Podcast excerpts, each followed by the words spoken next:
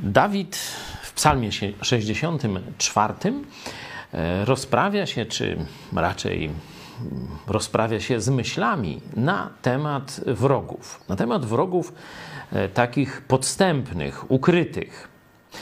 I zachęcam do przeczytania. To jest bardzo krótki psalm, 11 e, wersetów.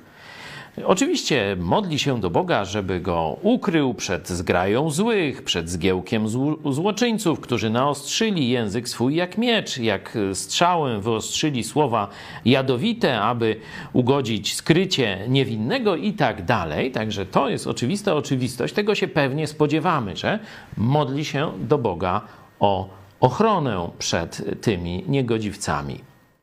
Ale zwróćcie uwagę, o co prosi na samym początku?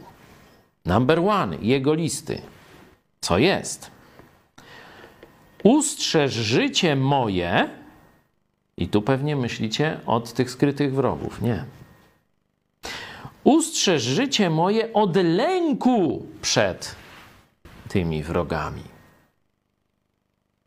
Co wrogowie zrobią, czy nie zrobią, tego nie wiemy.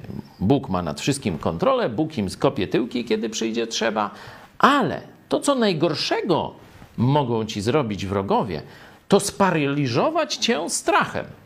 To sprawić, że nie będziesz robił tego, co powinieneś, bo się boisz. Nie tego, co ci zrobią.